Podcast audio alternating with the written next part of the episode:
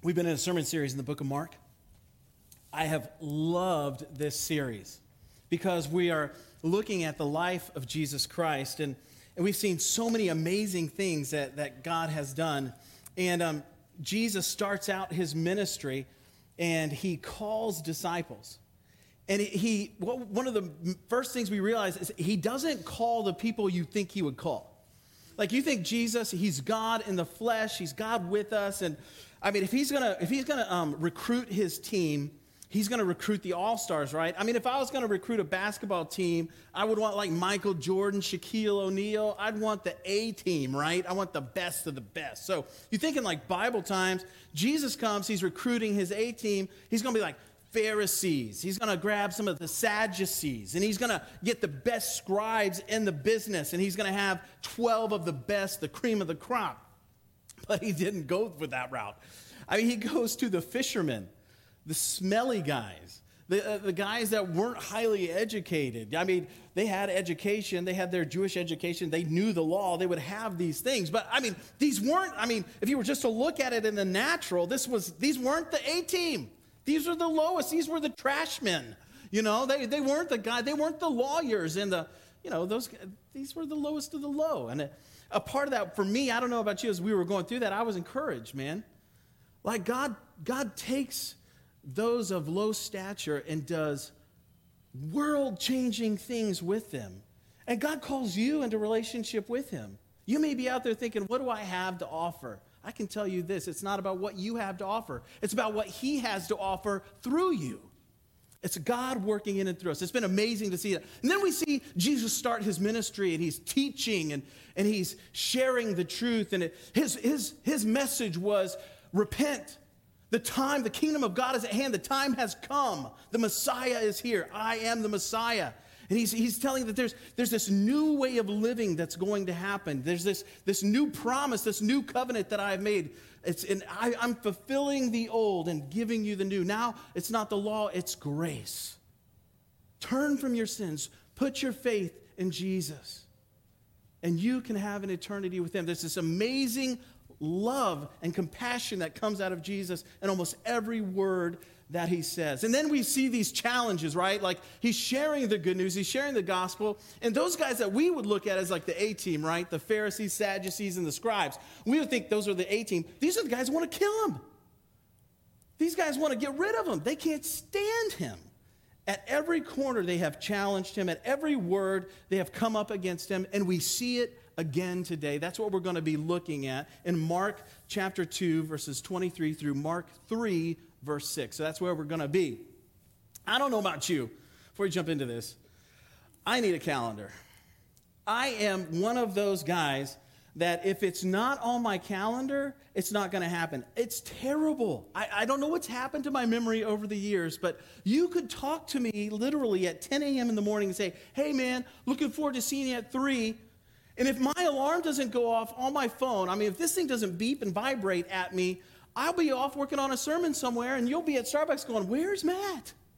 I mean, I am desperate for a calendar. Call it scatterbrained, call it, you know, squirrel, whatever it may be, but my brain just doesn't work right. I mean, I, I when I started off in ministry, the first pastor I worked for, Jim Bricker, God bless him that he dealt with me. He said to me after three weeks of work, he says, Matt, you need to go buy a Palm Pilot. Anybody know what a Palm Pilot is? Okay, I'm dating myself. All right, kids, a Palm Pilot's like an iPhone, but it didn't work as a phone. It's just a calendar. Yes, it was as big as an iPhone, and it wasn't in color, and all it did was your calendar. Super boring. Super boring. But he, he tells me three weeks after working and after I had missed multiple staff meetings, after I had missed multiple meetings with him, Matt, I'm not saying you should get a Palm Pilot.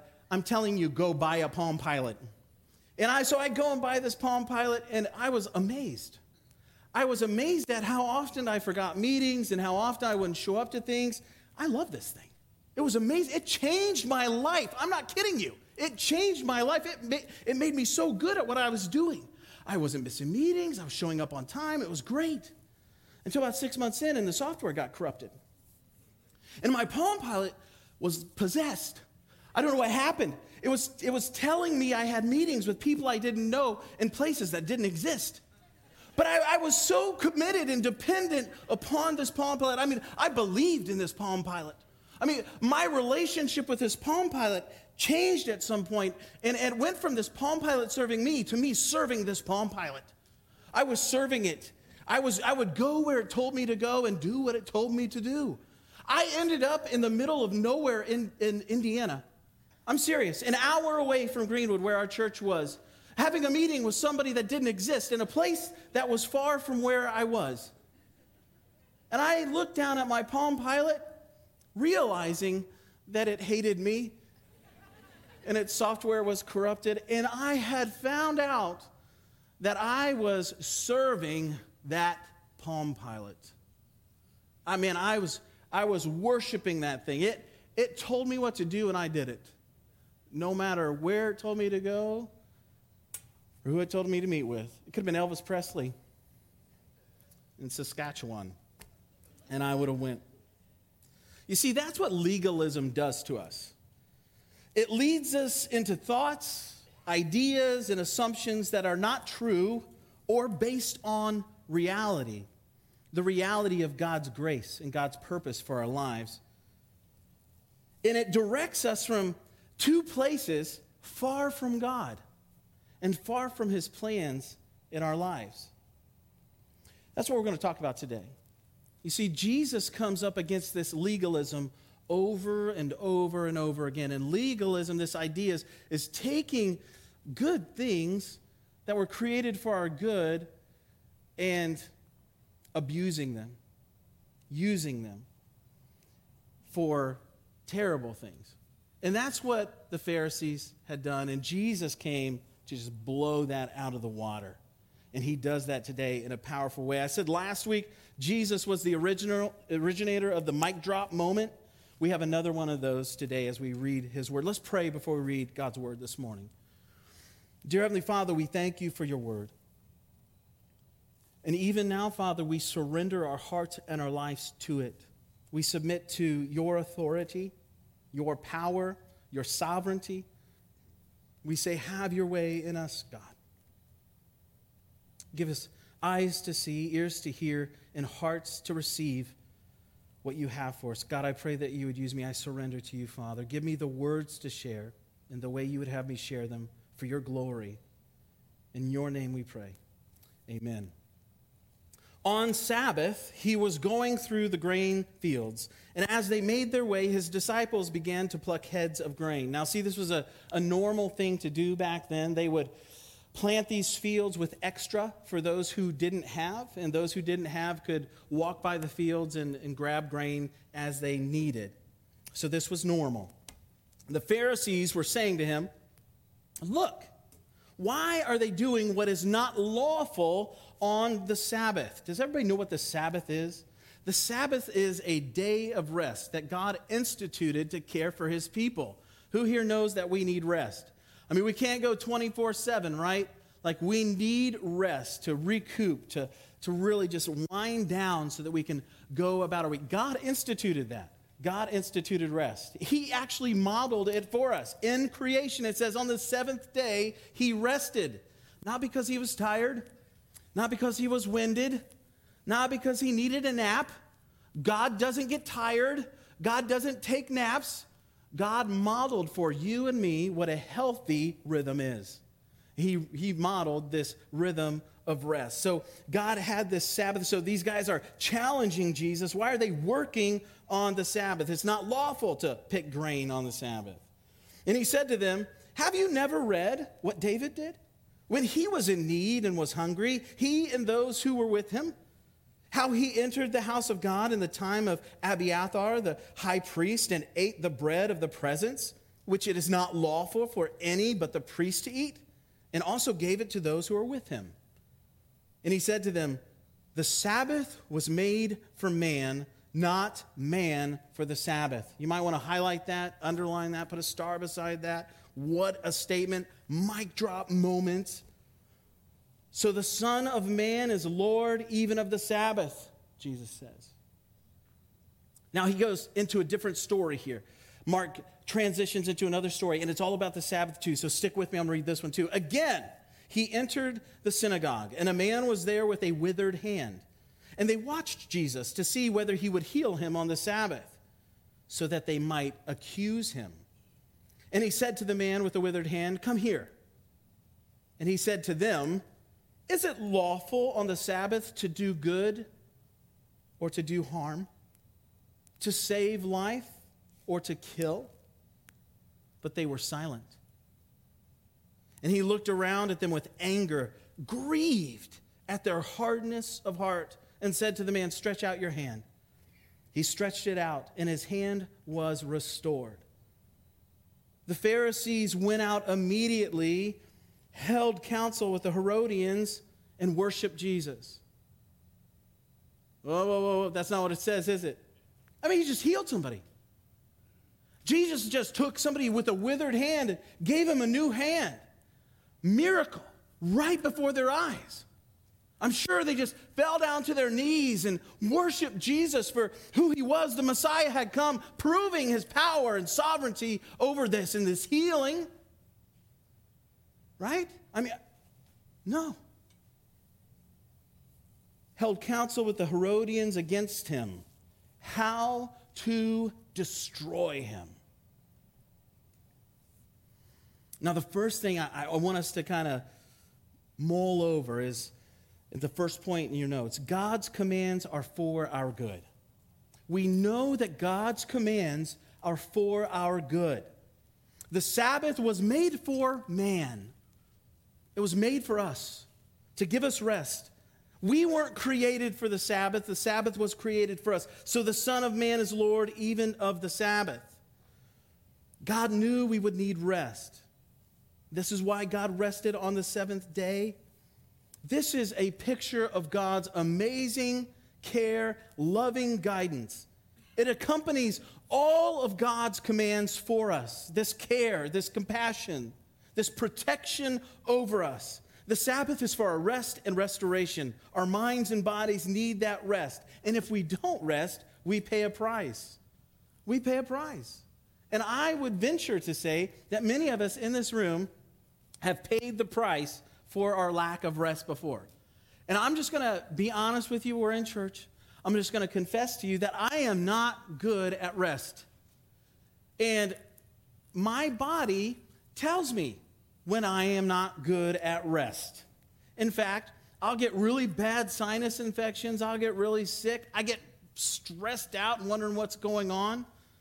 And so it was probably be, probably I've been in ministry now for about 26 years. And it was probably I don't know 12 years into ministry work that um, my dad scheduled a beach house in the summer a week after my father-in-law had a beach house and he, he scheduled it in the same place and he said matt i was going to do this so you can have you know two weeks off of work instead of one and you guys don't have to travel and i was like this is awesome this is going to be great right what i found out was this week of vacation, as great as it was, was not enough.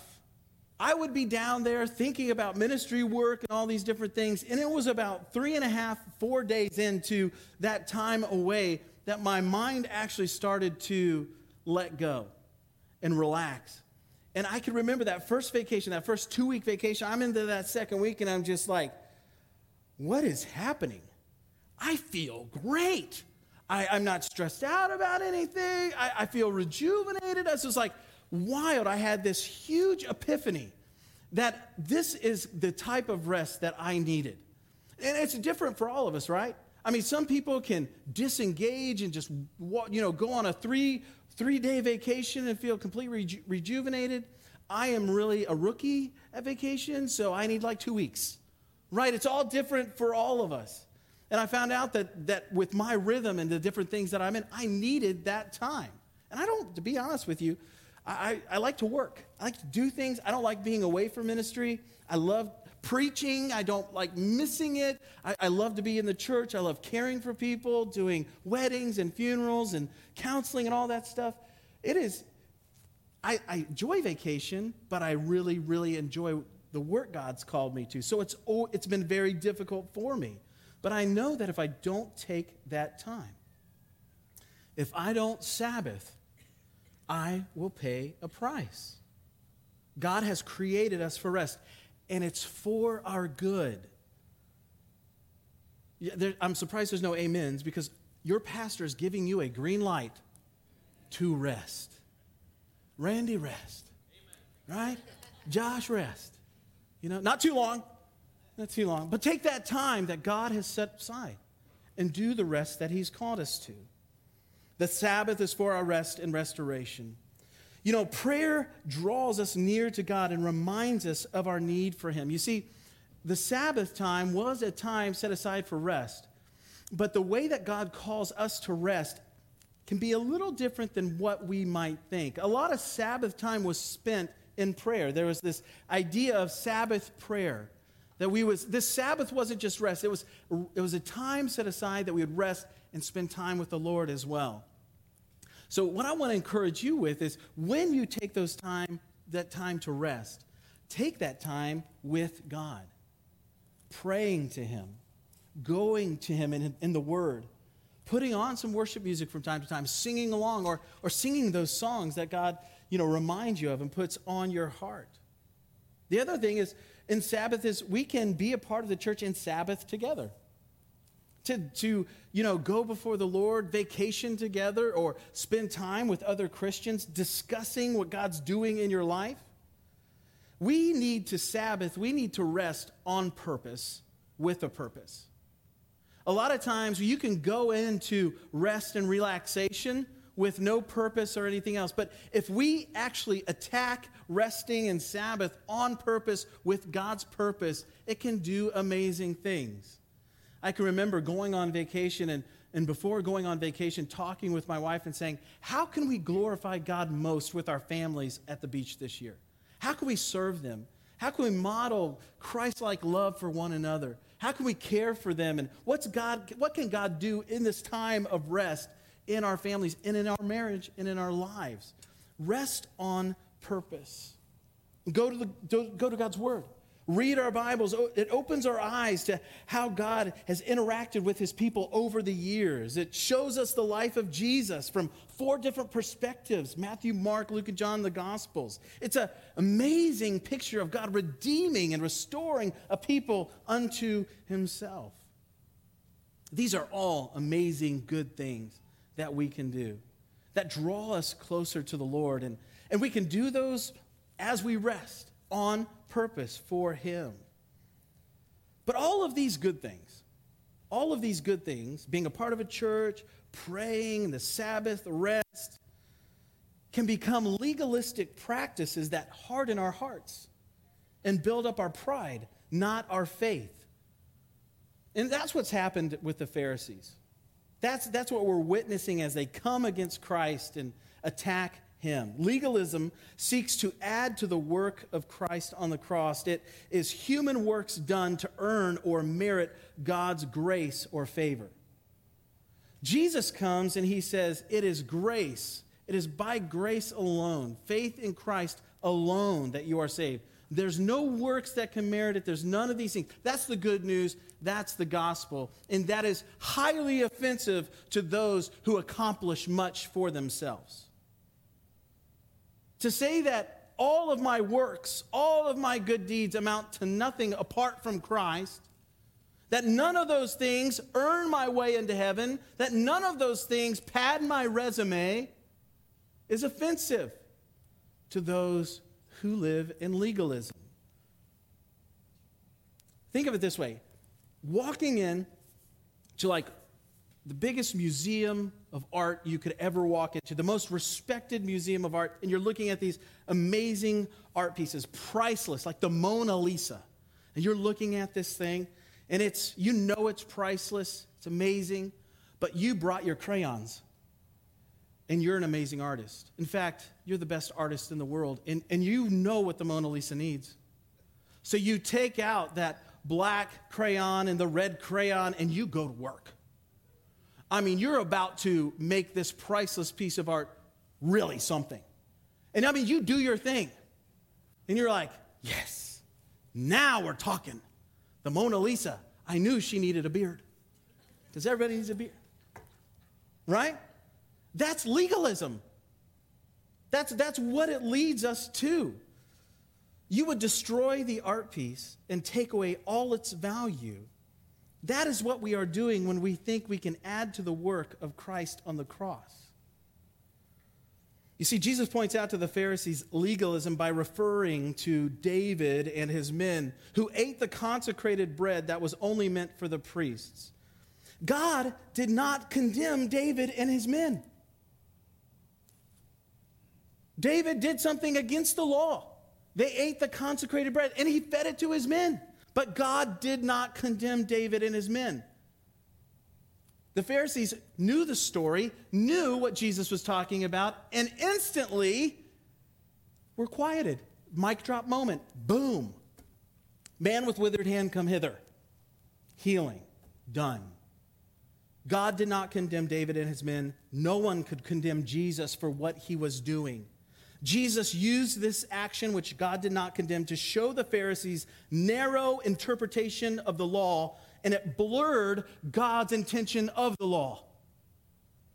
The law was not given to hinder us, to take the happiness out of our lives, to, to just gut us of all joy and goodness that the world has and everything else. No, that's not what the law was for. The law was for our protection and care. But somehow these Pharisees had taken what was good and protective and, and compassionate and made it some, some hammer that they just bam, slam over somebody's head. Well, you're not following law number 327.4.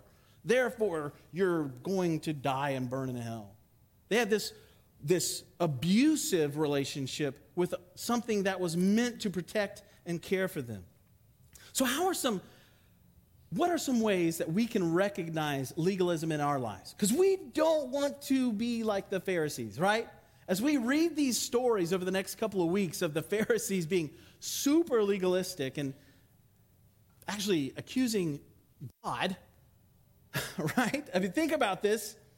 They are plotting against God. We'll get to that in the third point, though. But here's some ways we can recognize legalism in our own lives. Here's the first way when we demand others do what we do.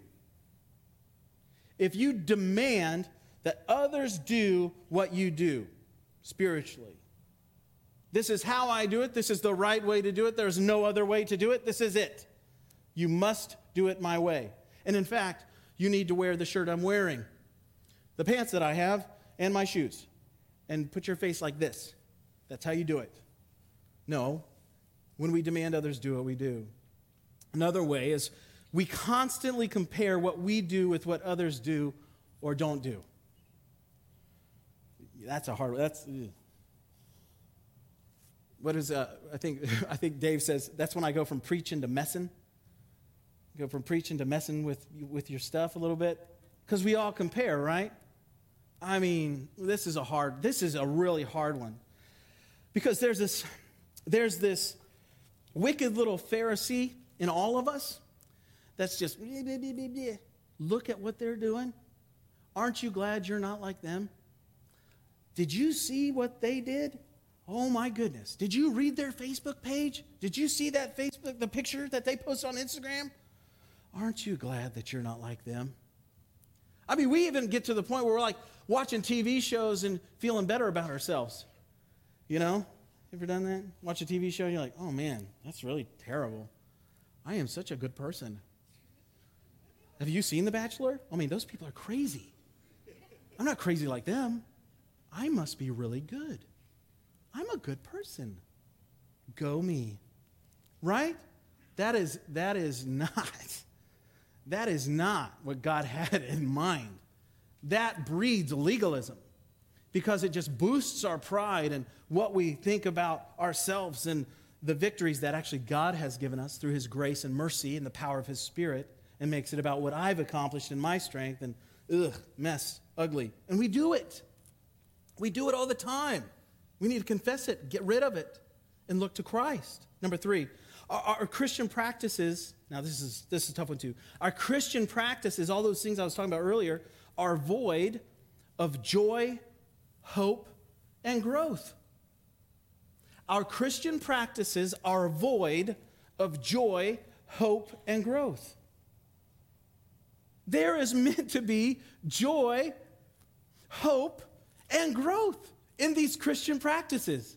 It is a joy to go to God's Word because it reminds us of the hope that we have in Christ. These things are meant, our prayer time is meant to be full of joy and hope. God has these things for us. And this growth, now I'm not saying that you're supposed to be a different person like every Bible study you walk out and you're some next level spirituality. When we talk about growth here at Mission View or sanctification, the Bible calls it, that is a, a progressive thing that happens over time, over weeks and months and years. That's the kind of change that we look for. And there's great joy and hope in that. But ultimately, our hope is to be with Christ in, in eternity, seeing Him face to face. So our Christian practices are void of joy, hope, and growth. We can look at our Christian practices or disciplines and see fruit and growth that the Holy Spirit has done over the months and years. The disciplines are just that they are disciplines. It's like lifting weights. You guys ever worked out before? I mean, you go into the gym or you put on that video at home and you do those exercises for the first time, and the next day you're like this. Ugh, leg day. Oh, I'm not going up the stairs to go to work on the first floor today. Right? That, that's kind of how working out is. Maybe it's going on a run for the first time in like three years. You used to be the marathoner, right? But you go on that first run and you start off and you're like, yeah, this is great. And a quarter mile in, you're like, right? You have this, there's this, this pain that goes along with this, right? It's a discipline. We work our way into these things. God, by the power of His Spirit, is shaping us up spiritually. And it can be painful at times. Now, this leads us to the second point in our sermon today. That's this legalism leads to pride and hypocrisy. Look at it here in chapter 3, verse 1. Again, he entered the synagogue, and a man was there with a withered hand, and they watched Jesus to see whether he would heal him on the Sabbath so that they might accuse him. They were willing to condemn Jesus. Let that sink in. I know I mentioned it already today, but we really have to let this point sink in. They were willing to condemn God. Wow. I don't want to be there.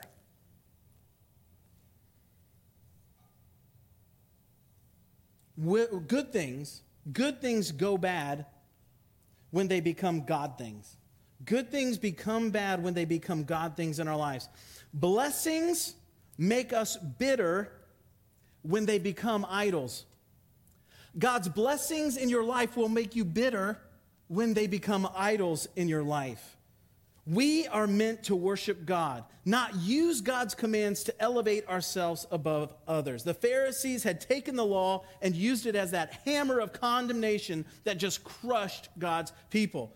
They claimed perfection and holiness while accusing and pointing out everyone else's failures and faults. And it went so far as when Jesus came, Messiah, God in the flesh, Emmanuel came, they were condemning him. And eventually they killed him. That's what legalism does. That's what pride and hypocrisy, that's legalism leading to that pride and hypocrisy goes to. It leads us to killing God or as if we could. That's where it takes us. This is what happened when God's good word becomes a weapon we use against others. We love the Bible. We love God's word. God's word is life to us. But is life to us because the Holy Spirit brings it to life to us and in us. Not because we're awesome, not because I'm better than everybody else, not because I'm great, but because of the work of God. It's how awesome He is. As we read God's word, I don't know if you caught on to this part of it or not yet, but the Bible is about an amazing God that is graciously and mercifully saving a wayward people from their own sinfulness and wickedness. It's not a story of a few awesome people that respond to his call. We are not the center of the story. Jesus is. God is all about his glory and his majesty. Let me say that again.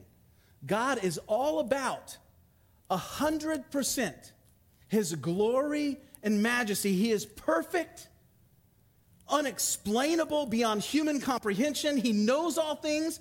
He sustains all things. That is your life, your very breath. It is sustained in Him right now, every moment, every second, every molecule. We would just disintegrate without His sustaining sovereign power. That is God. God is perfect in a way that goes beyond perfection as explained and understood by imperfect creatures. That's what I'm talking about when I talk about God's perfection. This means that when God is all about his glory and majesty above all other things, that expression or desire for glory and majesty being recognized and worshiped is not a selfish or prideful desire, but is holy and righteous. I hope you're following me on this. I want to paint a picture for you of the power and sovereignty of your Creator the one who knit you together in your mother's womb. We have to wrap our minds around it somehow, and we can't do it without God doing it. It takes God to know God.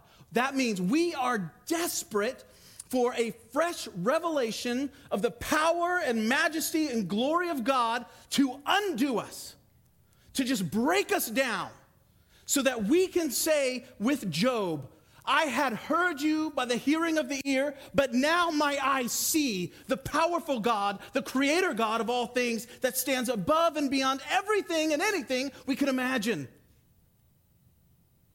Legalism dies right there. The Pharisees had lost sight of God, and they elevated rules and regulations and it put them in the place where they were willing to kill the very God they said and claimed they served and loved. Mission view God is calling us to the foot of the cross where He will reveal Himself over and over again in amazing and glorious ways. He will take our minute and small understanding and by the power of His Spirit peel back the layers of His glory and majesty and undo us and melt us and change us and grow us and rebuild us and remake us into the people He's called us to be. He's not after your obedience. He's not after your money. He's not after your good deeds and your good doings. God is after your heart. And He will settle for nothing less. He won't settle for a big check. He won't settle for a list of things that you've accomplished. He won't settle for any of those things. The only thing that God will settle for is everything. Every single thing. And everything, everything is found right here. God is about his glory and majesty. And we were created. We were created to look at that glory and majesty and fall to our face in worship relationship with our Creator. The last thing I want to point out in this account of Jesus' life is that Jesus cares about our sorrows. And he said to the man with the withered hand, Come here. And then he said to them, those Pharisees, Is it lawful on the Sabbath to do good or to do harm? To save or to kill? But they were silent. You see, there was an exclusion in the law on the Sabbath that if you were to save a life, you should do it. And it would be sin not to, even though you'd be working on the Sabbath.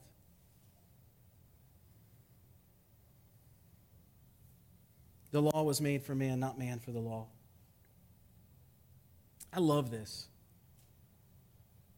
Jesus, Jesus just walks into the synagogue and he knows that there's all these rules and regulations and all this other stuff. But he doesn't see laws and regulations.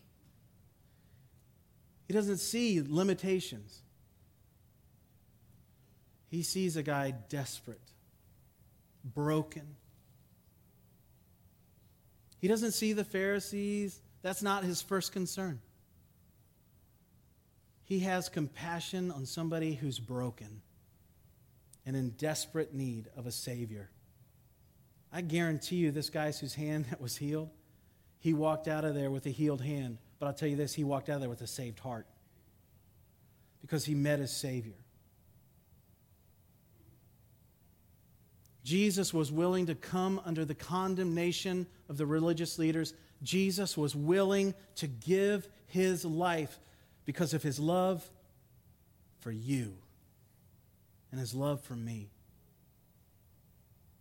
When Jesus went to that cross on Calvary, he knew your name, he knew your mom and dad, he knew if you'd have kids or be single.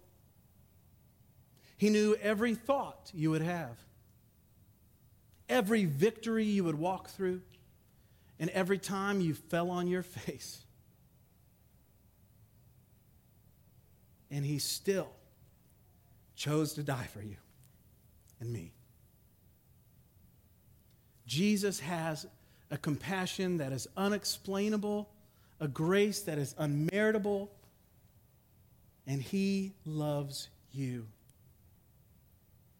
He's here today, and he's not worried about Pharisees or any of that other stuff. He's worried about you. And He's calling you into relationship with Him. If you don't know Him, it is by grace through faith in Christ alone that you are saved. Trust in His grace, the perfect life that He lived, the sinner's death that He died, and His glorious resurrection three days later. Put your faith in Jesus Christ, and it will change your life forever, and it will give you an eternity in paradise with Him. And if you know Jesus and you're walking in relationship with Him, He's looking at you today. He's not looking at the Pharisees, and He has compassion on you and me. And He's saying, Come closer. Come closer. I am right here. I am talking to you every day. I am with you every moment.